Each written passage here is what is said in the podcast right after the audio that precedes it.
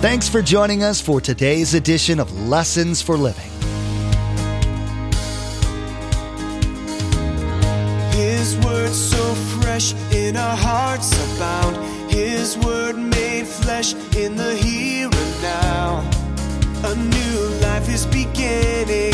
Lord, let us hear your lessons for living.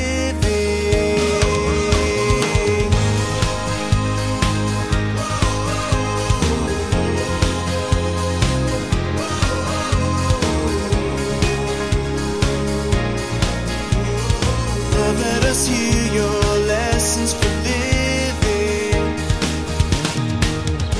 Look at the spiritual connection to money and bondage. Look at the last part of verse 10 again.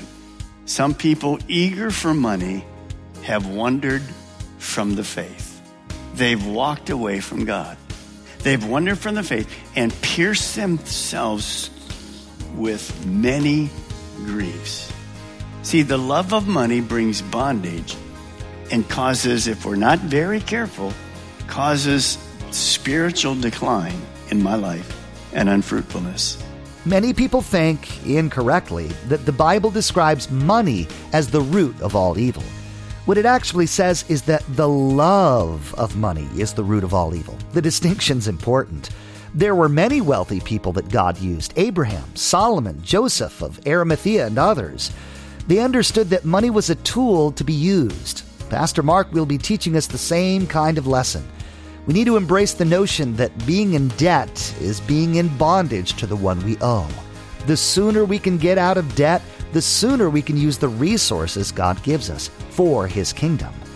Remember, there's quite a few ways to receive a copy of Pastor Mark's teaching. We'll be sharing all that information with you at the close of today's broadcast.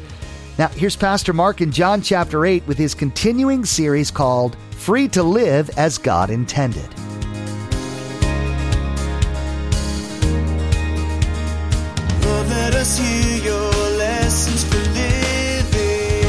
Now, watch what verse 10 says.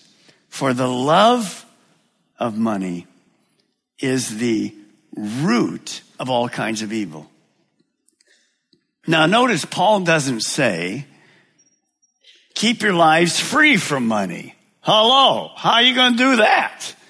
You can't live. He says, no, keep it from the love of money. See, money in itself is not the problem. Money is neutral. It's neutral. It isn't bad or good. It's necessary. That's how we live. But the love of money is very different. That is the problem. Do you know that a homeless person can still have the love of money? Do you know that rich people who are incredibly rich, blessed by God, they may not love money at all, because I've known many of them, they're just generous with people. So see, it isn't about where you're at, it's about our heart. So we're warned to keep our lives free from the love of money. Again, nothing wrong with having money, that's how we live. Let me give you an illustration, because sometimes you guys forget what it's like. Let me show you how important money is. Not only for you and your family, that's the way God did it. All right, Jesus, he comes to earth as a man. He gets 12 guys. And for 3 years, they go through and do ministry all over Israel, up north, down south, whatever. Now, let me ask you a question. How did they do that? None of them worked. They worked in ministry. They didn't have a job. Remember the disciples who were fishermen, they gave it all up and left. So how did they work? Well, Pastor Mark, he was God's son, so I'm sure like every morning when Jesus went out, God just sent money down to him. No. Do you know how they managed? Oh, here's how. When we were in Israel just a couple weeks ago, we went to a new spot on the Sea of Galilee. It was fantastic. And they've unearthed another synagogue that Jesus taught in on the Sea of Galilee. And it's in the town of Magna. Mary Magdalene, who was freed of her amazing demons. And she was known, and we see the history while we were there, as they've unearthed it, it's gorgeous.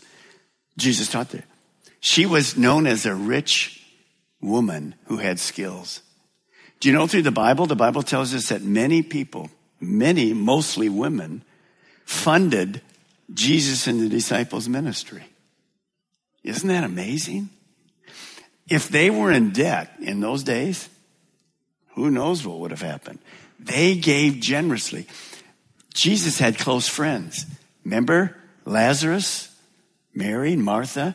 He would go spend time at their home. They'd feed him. They'd take care of him. So the way God provided for Jesus and his ministry was from friends and people. They gave money. They were generous. Now, let me ask you a question this morning. How does God fund ministries today? How do we function? Who helps us have air conditioning? Anybody glad you had air conditioning this morning? Yeah, I noticed you weren't here when we didn't have air conditioning. I know. I'm just joking. Let me show you something. Just recently, Linda and I went to a new area of India. You know, we changed because of other issues. And I got to speak in Kathmandu, and then I got to speak in Delhi. And we had decided as a church, and I can't show you these because they're too dangerous for the people, but we're funding 21 brand new Christian Indian pastors in their little villages all around, 21 of them. And they're doing ministry. Now, why did we have to fund them? They don't have enough money to do ministry. It's impossible for them to do that. Let me ask you a question this morning. Who pays for the electricity here? Why do you have a seat to sit in? What happens when we begin to go and do missions work all over? A few years ago, we had to build a brand new church for Vieira. We never thought about that. And then Sebastian, we're enlarging a place where they can meet on Wednesdays and whatever. Well, who provides for all of that? This is being watched by people all over the world because we have in our IT department a bunch of mice that kind of connect the internet together. See, many times people don't understand. How do we fund this place? Raise your hand. I notice like 80% don't put your hand up. I'm very serious. See, you want to come and enjoy all the benefits, but you don't feel any need to help fund it. I don't know who you are, but see, can you imagine how much ministry churches could do through the nations? Say, well, Pastor Mark, will you get off of that? I'm trying to show you a principle. See, you love your money and your debt more than you love people. Well, no, I don't. Yes, you do. And you'll learn that as I go through the teaching. This isn't to condemn anybody. You heard Dave Ramsey say the same thing. About 4 to 5% of Christians give 10% to the Lord. The rest don't give anything. And that's why churches sometimes just can't do what they like to do. We get over it anyway. We just do what we can do. We just go for it. We're not negative. But see, all this principle comes because money is guiding people. Now, let me ask you a question. In 25 years, how many people have come to the Lord in our campuses? I have no idea. It's not about me. That's why we build our campuses. It's not about a building. It's not about me. It's not about messages. It's about people coming to Jesus Christ. Because the only thing that matters is people. Well, Pastor Mark, you're into riches and you're what? Riches. If you knew the pastors here, most of the pastors we have on staff, and they would never tell you this, took way more than a half, 50% discount to come and work here. I came way more than that. And I'm not doing that to brag. I came because God called me. And he provides my sources. And you need to get control of the money because for most of you, money controls you instead of you controlling money. And I say that with love from my heart because you can't be free to do what you want to do. And it's not just giving the church. It's your time, your talents, all the rest. Now, let me ask you a question. How much money and wealth is enough? Okay, I'm going to go way to the past. How many of you remember when you made $2 an hour? You young people look around because you'll be shocked. How many remember? Come on, put your hand up. How many remember when you made $2 an hour? Okay, good. I made $2 an hour. I was going to college, and I was in pharmacy. It was a 5-year program. And I was there, and I'd work as an intern in Dearborn. in Dearborn, Michigan. I worked this in there, made $2. And I used to think, wow, if I could ever make $5, praise God, heaven would be done. I mean, I'd just be out of my mind. Well, I graduated, became a pharmacist, and I made $5. Then I got married. And I said to my wife, $5 is amazing. We looked at each other. Really? This wasn't yesterday, by the way. And you know what happened to my desire that went from 2 to 5? The line went up to 10.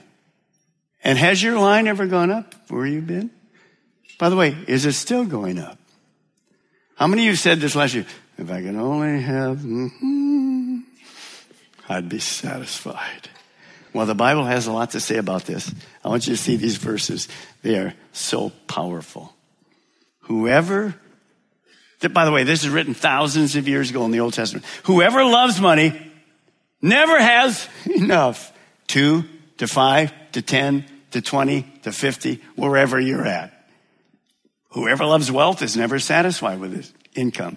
This too is meaningless. Here's what I want you to write. Seriously, write this down. Money cannot bring contentment and satisfaction. I don't care how much you make. It will never bring you contentment. It will never bring you satisfaction. This is from God. This isn't man's idea. God is trying to say the only person that can bring you contentment and satisfaction is a relationship with Jesus Christ. Nothing else will happen. Because we leave this earth naked and empty-handed. You will never be content because we always want more. That's our old sin nature. More, more, more, more, more. By the way, that's why the drug trafficking gets crazy. That's why the sexual and pornography gets crazy. That isn't enough. It doesn't satisfy. That isn't enough. I need more. I need more. I need more. I need more money. I need more things. I need a larger TV. I need a... And it just goes on and on and on for all of us. Look at the next one. Same time period. People who work hard, kind of the average worker, sleep well, whether they eat little or much, but the rich seldom get a good night's sleep. You see, money doesn't bring peace of mind. No, it doesn't bring peace of mind. When you think about this, what happens is wealth brings stuff, stocks, business, more things, all kinds of projects. And all of a sudden, when we're sleeping, if we have lots and lots and lots and lots and we're adding to it, guess what happens? We toss and turn thinking, well, if that doesn't work here, then I'm going to be overdrawn over here, and this doesn't work over here, and whatever. Contrast to the common labor. Here's the common labor. This the guy working the job in the morning or whatever. And he thinks about what? Food, water, shelter, kind of the basic things. And when he gets home at night, he doesn't worry about the stock market because he doesn't have anything in the stock market. He just goes to sleep because he's dead tired. You see what I'm trying to say to you? Now, look at the spiritual connection to money and bondage. Look at the last part of verse 10 again. Some people eager for money have wandered from the faith. They've walked away from God. They've wandered from the faith and pierced themselves with many griefs. See, the love of money brings bondage and causes, if we're not very careful, causes spiritual decline in my life and unfruitfulness. Striving after wealth causes people to neglect the main things in life, which are God and their walk. Now, notice something. They wander away from God. How do you wander away from a relationship with God? You don't do it like this. Thanks, God. See you. No, you wander away from God by, no, that scripture isn't for me. I don't love money, God. I'm perfectly fine here. Man, I wonder what's going to happen. I don't have time, God, for my quiet time. I got to check the stock market and the Wall Street Journal because if that doesn't go, I'm going to have to flip to this. And pretty soon, money becomes my God, and God goes down on the list. This is not uncommon. This is common. Who wants that to happen? Satan. But what did Jesus say? You can't serve God and money. Oh, I can do it. I'm pretty astute. No, you can't. And it doesn't happen like that. It's you wonder. Some of you have walked away from God. Your relationship is not there anymore. You don't have quiet times. And you wonder how you got there. Well, it's the stuff that is in front of us. Think about this. Look at this verse in 4:19. But the worries of this life, the deceitfulness of wealth, and the desires for other things come in and choke the word of God that you're hearing this morning, making it unfruitful. You understand this morning simply what that says. The word is called the seed, and it's coming from me. It's not me. I'm just the one scattering this seed to you this morning. And the person that's worried about wealth, some of you are saying, it's none of his business whether I'm in debt or not, whatever. And pretty soon, that seed is useless. It isn't going into your heart. It's not my word. It's not my truth. It's God's truth.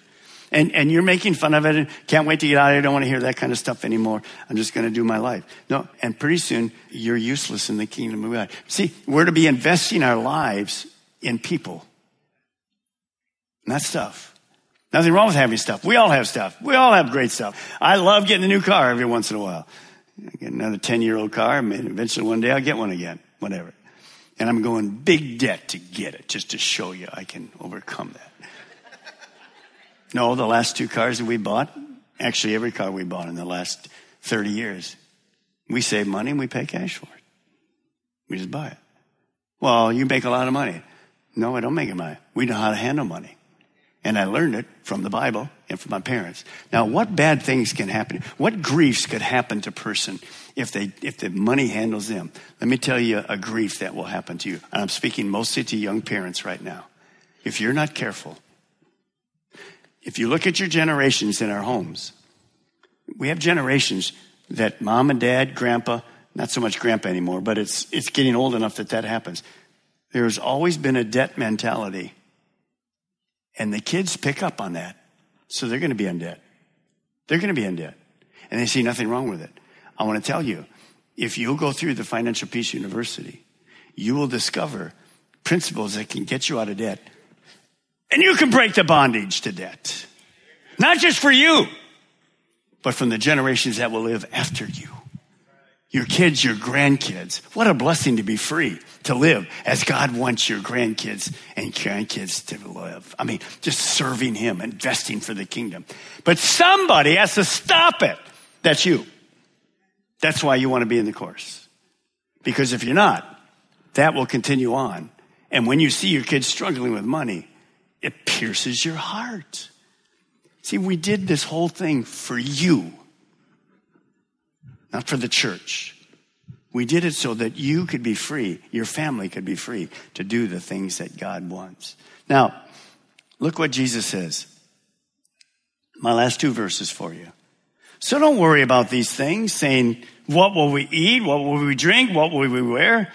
These things dominate the thoughts of unbelievers. As Christians, we're not to be like unbelievers. But your heavenly Father already knows your needs. Wow.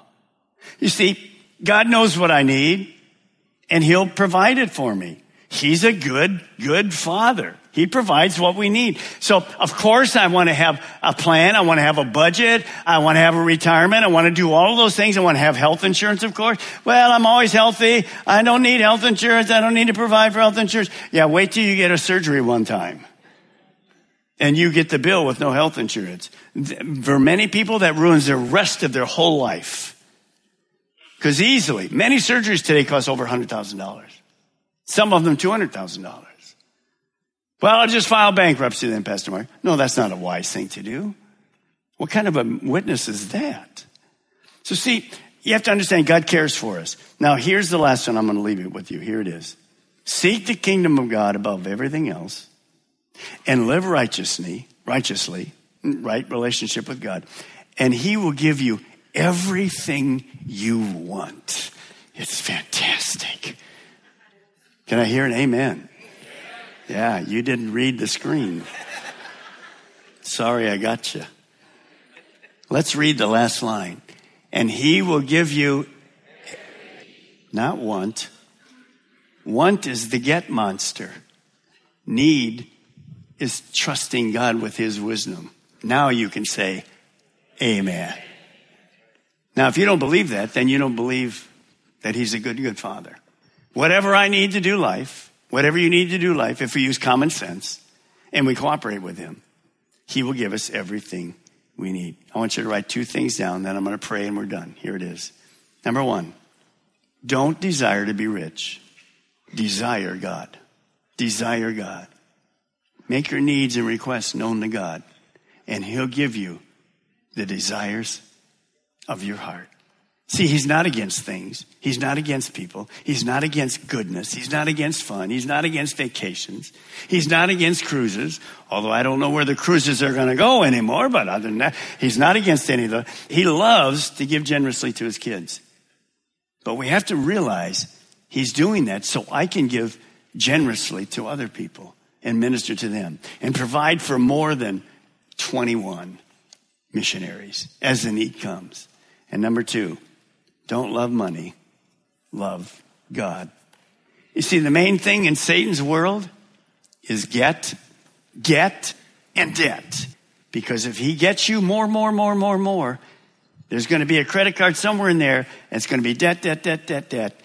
And then I wander away, and money replaces my relationship with God. That's why the Bible has 2,500 verses on money, because it's the number one danger, even though it's a great blessing to every person. Unbelievers, that's the way they live. They don't have a God relationship. You and I do. We want to put God first and desire him. And I just want to say this. Look at me for a moment.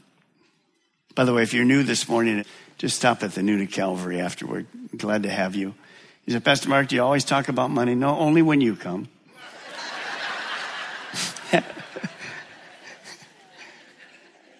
Actually, I want to confess to you. Over 25 years, I believe I've been wrong because I haven't taught enough on money. I know how people hate it. They get anxious about it. But when I realized how many things were there and what our world's doing, I just said to God, I've been wrong. Now, that doesn't mean I'm going to teach on it, of course, every week and all this stuff. Basically, we teach when we come to it. But when there's 2,500 verses, wow. I want to be truthful to you, and I want you to see. I want you free. I want every one of you free. Now, if you're here and you don't have a relationship with Jesus Christ, the first freedom you need is freedom from sin. I'll be down here. We'll have people down here praying with you. We'll have people down here with just general needs. But over here at this area, I'll be there. Maybe you've wandered away this morning and you need to come back home. Come on home. God's gracious. He's generous with his grace. Thank God. And he'll take you back. Pastor Mark has been teaching the importance of getting our relationship with money and stuff and God into the proper alignment. God relies on us believers to fund the activities of ministries here and around the world. If we're unable to do so because of extensive debt, we can't serve God as completely as he wants us to, and we're slaves to debt. We know social media is a big part of everyone's lives, and it's a great way to stay connected with each other. We'd like to add a little bit of joy and Jesus to your Facebook and Twitter pages, so come like and follow us. You'll be able to keep up to date with all the latest information about Pastor Mark, the Ministry of Lessons for Living, and the church behind it, Calvary Chapel Melbourne. Visit LessonsForLivingRadio.com and follow the links to connect. That's LessonsForLivingRadio.com. This brings us to the end of Part 3 of Free to Live as God Intended. In the next message, Pastor Mark will speak about the differences between godly character and worldly character. He will teach us from Scripture what the different actions look like and the consequences of each. We'll be encouraged to seek out God's way and pursue humble living. We've run out of time today, but we do encourage you to tune in next time as Pastor Mark will continue teaching through this series, Free to Live as God Intended. That's next time on Lessons for Living.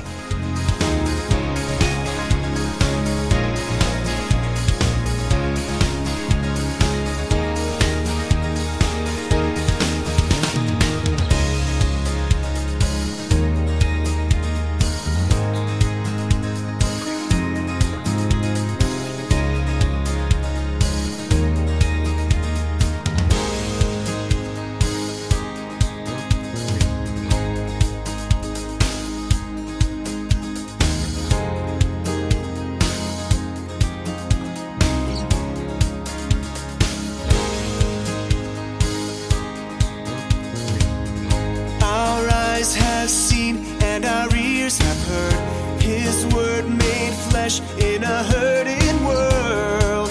A new hope he is giving.